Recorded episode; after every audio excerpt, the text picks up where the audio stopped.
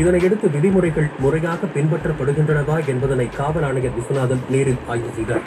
ஆசியாவின் மிகப்பெரிய சந்தையான கோயம்பேட்டில் நாள்தோறும் ஒரு லட்சத்திற்கும் அதிகமானோர் வந்து செல்கிறார்கள். இந்நிலையில் சந்தையுடன் தொடர்புடையோருக்கு அடுத்தடுத்து கொரோனா உறுதி செய்யப்பட்டிருப்பது சென்னை மக்களை அதிர்ச்சியடைய செய்துள்ளது. முதன்முறையாக கொத்தமல்லி வியாபாரி ஒருவருக்கு கொரோனா உறுதியாக. பழ வியாபாரி ஒருவர் மலர் வியாபாரியான தந்தை மகன் என பாதிக்கப்பட்டோர் எண்ணிக்கை நீண்டது. பாதுகாப்பு பணியில் ஈடுபட்டிருந்த உதவி ஆய்வாளர் ஒருவருக்கும் தொற்று பரவியது. கடந்த நான்கு நாட்களில் கோயம்பேட்டு சந்தையுடன் தொடர்புடைய முப்பத்தி எட்டு பேருக்கு கொரோனா தொற்று கண்டறியப்பட்டுள்ளது. இந்நிலையில் கோயம்பேட்டு சந்தைக்கு சென்ற சென்னை காவல் ஆணையர் விஸ்வநாதன் விதிமுறைகளை வியாபாரிகளும் தொழிலாளர்களும் கடைபிடிக்கிறார்களா என ஆய்வு செய்தார். பின்னர் கோயம்பேடு காவல் நிலையத்திற்கு சென்று பார்வையிட்ட காவல் ஆணையர் சில அறிவுறுத்தல்களையும் வழங்கினார்.